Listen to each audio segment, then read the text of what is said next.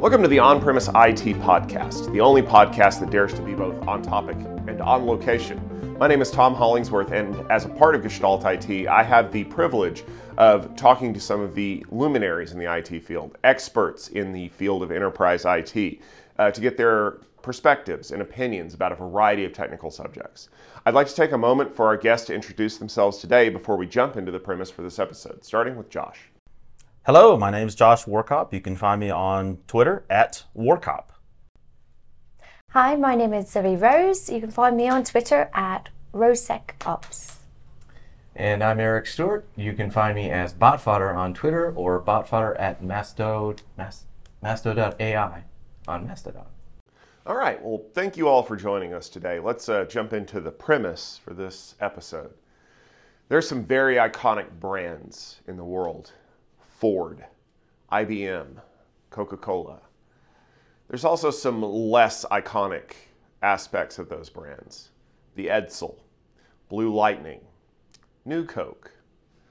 For every great advance that we see in the world of technology or in the world of marketing, there's a few stumbles along the way. And how do we make those things go away? We need to rebrand it. We need to get that name out of out of the the lexicon. I mean, just the name Edsel uh, conjures up a lot of uh, negative things. But this constant need to rebrand things in order to make them more catchy or to increase sales is having a negative impact on the way that we purchase products or support them. I mean, are we even sure it's the same thing anymore? So, the premise for this episode is that constant rebranding is ruining your sales cycle. Now, I'm going to turn it over to our panel here obviously, as I'm conjuring up those things, well, some of you may not be old enough to remember when IBM decided to make their own chips and call them Blue Lightning. Uh, but what are some of the things that you can think of that have caused rebranding problems in, in the IT space? I would say um, we're currently at Cisco Live, and one of the challenges that I've seen is Cisco's security products. I often don't know which one I'm using. I have to figure out which one is this again? What is it doing? Oh, okay. This is a VPN. Oh, no, no, it's not just a VPN.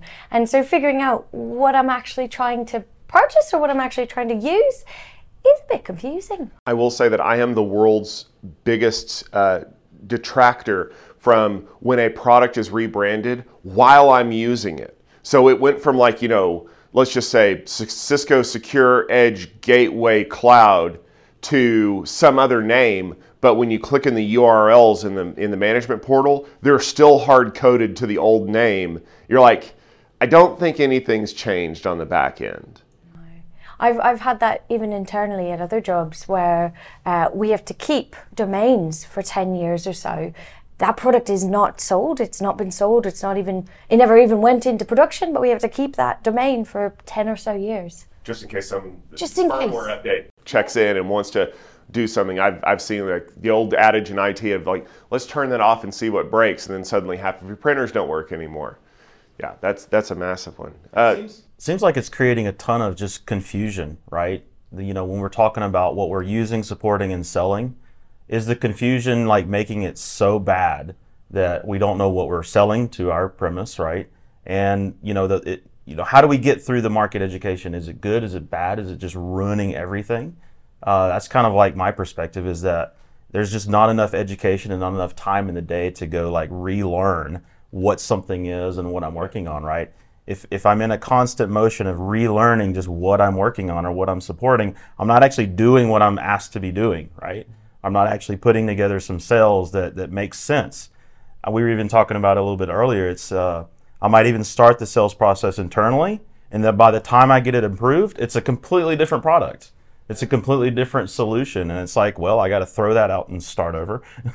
if it's if it's time of renewal, and the product's name has changed, that to me sounds like an invitation to start looking at somebody else's product. Yes trying to get it past uh, uh, finance as well, being like, no, no, no, we still, this is the same product. It just has none of the same concepts in the in the title. I, I promise it's the same. I'm not trying to bypass a process. But on the flip side of that, sometimes keeping consistency in naming can also create confusion. Two things that I can think of off the top of my head Catalyst Is that switches? No, it's access points now. But it could also be routers. But my ultimate favorite is, of course, our friends over in Cupertino, Apple. It's OS 10.9, 10.10, 10.11. No, now it's Mac OS and we're removing the version number. Good luck trying to figure out which one you're running. We, we named it after a park somewhere in California. Sometimes that consistency creates even more problems than we might think because it's just the same old, same old. It's like, I'm not going to upgrade to this version of, you know, Mac OS because it's just a little bit better. As, as Henry Ford once said, it's a slightly faster horse that eats less hay. So, do we have to sometimes break out of that mold of the old consistent branding? Because, I mean, Catalyst sometimes conjures up images of those gigantic refrigerator sized switches that have been welded to the rack. And maybe I don't want to buy something from a company that is like venerable, for lack of a better term. Oh, it, that does. Catalyst still makes me think of that. To be fair, to be fair, but I think that is a good point. I mean, look at um, you know if you if you if you've bought all of these things and you want people to buy new things, sometimes you do have to change the name because it sounds new and sexy and it's a shiny new thing, even though it's actually kind of the same old thing. Um, so I do get it from that point of view. Um, my challenge is more the documentation is not updated when they're constantly changing, or they don't do comparisons. Like this product you use for these use cases, this you use for these use cases. Where's the documentation comparing them so that I can just purchase the one that I actually need? I'm okay with a new name if I know what bloody hell it's doing. The uh, the OS 10 example was a great one because as yeah, doing university support, you get people that do not upgrade their stuff, and it's like, well, you know, your onboarding tool doesn't run on my my my Mac. And it's like, well, what version are you using? Well, OS 10. Yes. What sub version of OS 10 are you using? Because Where do I find that? yeah, well, you got to go into the window and about thing, but the minute you find out they haven't upgraded in like five years, and you're going, that's why it's not running. It's not supported because you haven't upgraded in five years. Well, just works. But also, but also, a lot of documentation says, "Oh, latest minus X amount." So if they don't really look into that, that's Yeah. it would be very difficult. So that is a valid point. So sometimes keeping a consistent branding is important for l- reasons. And big shout out to my friends at Fortinet who uh, have hit on the absolute best branding scheme ever Forti plus whatever it does. So I, I will say that that's maybe the best of both worlds. So, oh, so keep up the good work there. But what happens when it goes completely out of control and you hit the level of genericized trademark? They're not tissues, they're Kleenex. They're not sandwich cookies, they're Oreos. They're not firewalls, they're Palo Altos. That's actually one of my favorite ones, is because a company has not only managed to genericize application level firewalls, they've done it in such a way that everybody knows what they sell. Now the dark side of that, of course, is one, as soon as the trademark's out of that out of the tube, you can't get it back in. But now everybody thinks that a quote unquote Palo Alto is a certain kind of firewall, so they refer to them all generically. And if you get one that doesn't do all the functions that you think it should, then that associates negative connotation with your brand name and can cause a massive amount of problems. Just like the smartphone market. A lot of people just call them iPhones, even though we know they're not. Like, how can a company effectively combat that? Because you want to be so well known that you become the analog for whatever it is, but you also don't want to suddenly become the poster child for a whole industry full of bad stuff. I think it's building your brand to be trusted. I mean, I, I you're never going to be 100%. People will complain about Apple without ever using Apple products. They're going to complain. They just don't like Apple, um, and that's you know fair to them. But uh, I think when you build the trusted name, uh, you don't have to go to that extreme of being Palo Alto, all the things. I I think regardless is people are going to have opinions about brands and they're going to have opinions about the quality of a product because it's not going to meet what they want but if you document what it is people buy the right products you're going to have the advantage that they're not going to say well this is rubbish because it doesn't do what i want even though they're not paying for what they want I think um, I think planned obsolescence is good, right? If if your company and your organization is doing a lot of mergers and acquisitions, right? And you're bringing in a different culture and there's usually negative connotation with anything that we're dealing with right depending on who you're talking to. Sunsetting that older brand because we bought them is probably a good thing right? It kind of can reset the conversation of like well that's no longer a thing. It's going away. We're going to get rid of it in five to seven years or ten years or whatever. And we're kind we gotta reset the conversation and say it's now this new thing it's a convoluted exercise though right we're, we're talking on both sides of the same devil So it's great that you mentioned that, Josh, because it was a perfect segue into something that I've been meaning to bring up to people for a while.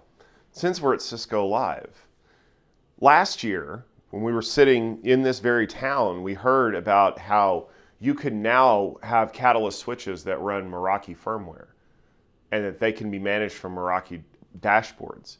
And that became the, the hot term, the Merakification of Cisco. So, as you said, sometimes when you bring in these brands through acquisition and merger, that brand has a certain cachet that you can leverage to create a new perception of things. Because when people think Meraki, mm. they think cloud based, easy to use, easy to manage. When they think Catalyst 6500, they think old, complicated, troublesome.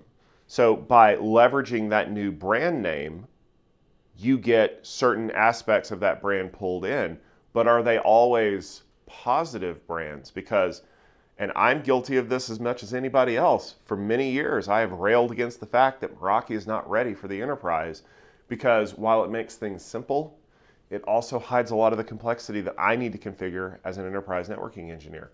So, can, in, in this specific example, is Cisco leveraging that brand to the point now where we have seen Meraki starting to kind of subsume some of these smaller product lines? Is that a good move for a company like Cisco to kind of put that brand first and foremost to let it redefine how their systems are going to operate? I don't know if I can say specifically about uh, this is the direction is the right direction. I do think that Meraki does have that positive, simple.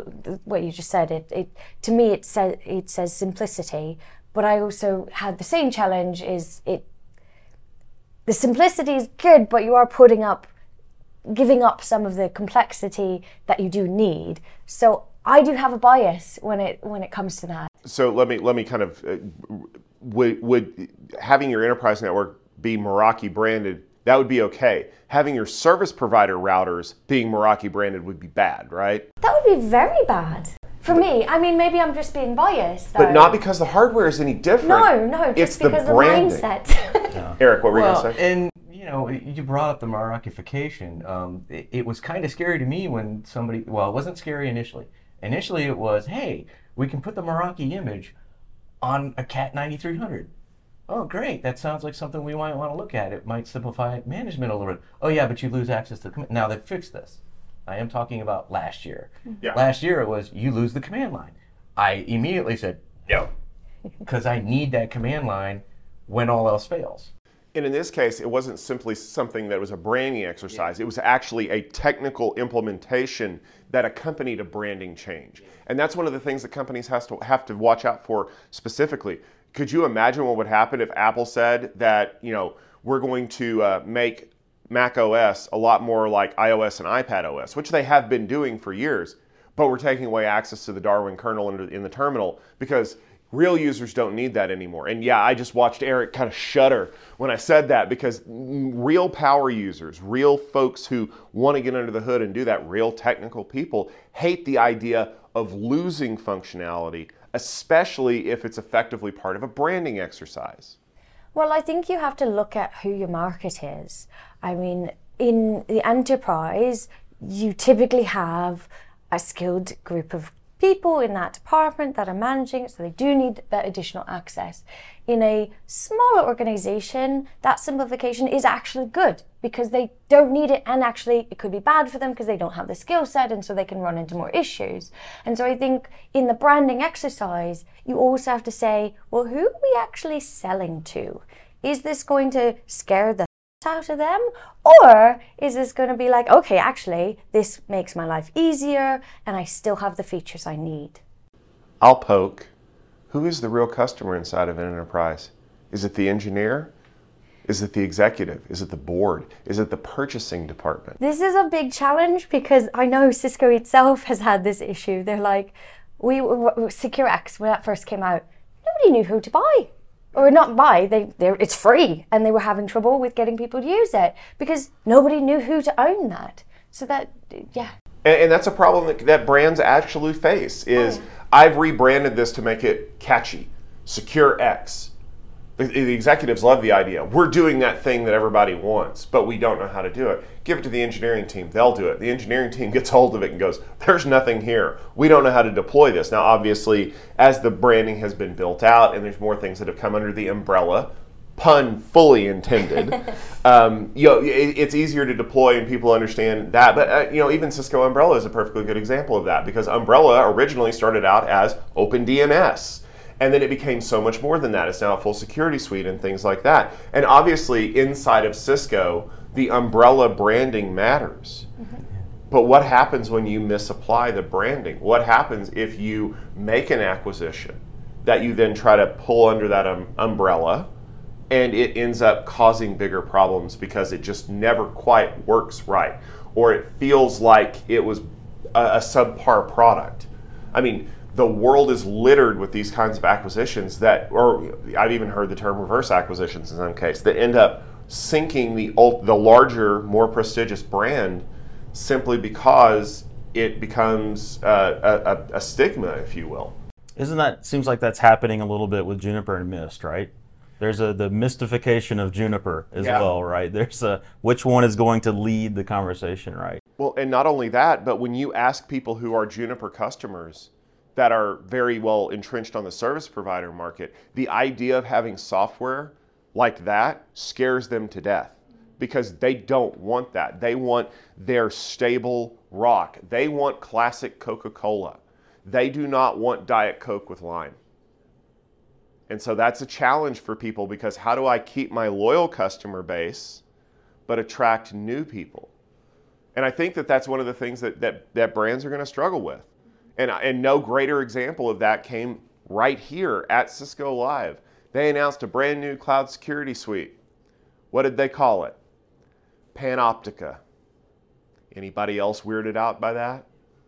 Maybe that branding changes at some point when someone tells them that the Panopticon isn't the greatest thing in the world, but that's a challenge that we're all going to have to face, right?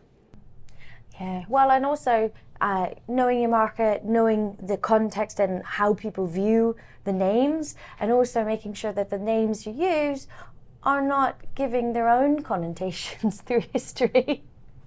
Yeah, someone mentioned SNA the other day, and I kind of twitched and said, "Oh, are we doing SNA again on the network?" And no, it's something else security-wise. I'm like, that makes no sense to me. Of course, I'm they old.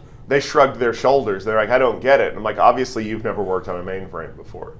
I'm too young. Yeah, there you go. All right. Well, um, honestly, Shakespeare said it best a rose by any other name would smell as sweet. But in today's marketing, that rose would become a cloud enabled, AI driven, future proof flower product. And sometimes what's in the name is just as important as what it does, but constantly changing the name of what it is makes it difficult for me to understand what I'm actually working on. So if you work in marketing, thank you for watching our podcast or listening along. But think carefully before you try to rebrand something just for the sake of trying to make it sell more. Because if you're marketing to people like the ones who listen to this podcast who are focused on the technology, they don't care what you call it, they care what it does. And ultimately, that is the greatest impact of what a brand can offer is how can I easily identify the feature sets that I need and want to use. That'll just about do it for this episode of the On Premise IT podcast. I want to thank everybody for tuning in. Remember that we have new episodes about every two weeks on a variety of enterprise IT terms and, t- and topics. So if you have anything that you would like to suggest, please tweet at us. We're at On Premise IT on Twitter. And yes, we are using premise correctly. Um, you can also subscribe to us in your favorite podcast application of choice. Just look for On Premise IT. Leave us a like, a review, a rating that lets people know what we're doing around here. We should be back in just a couple of weeks with another great episode. And until then, take care and we'll see you soon.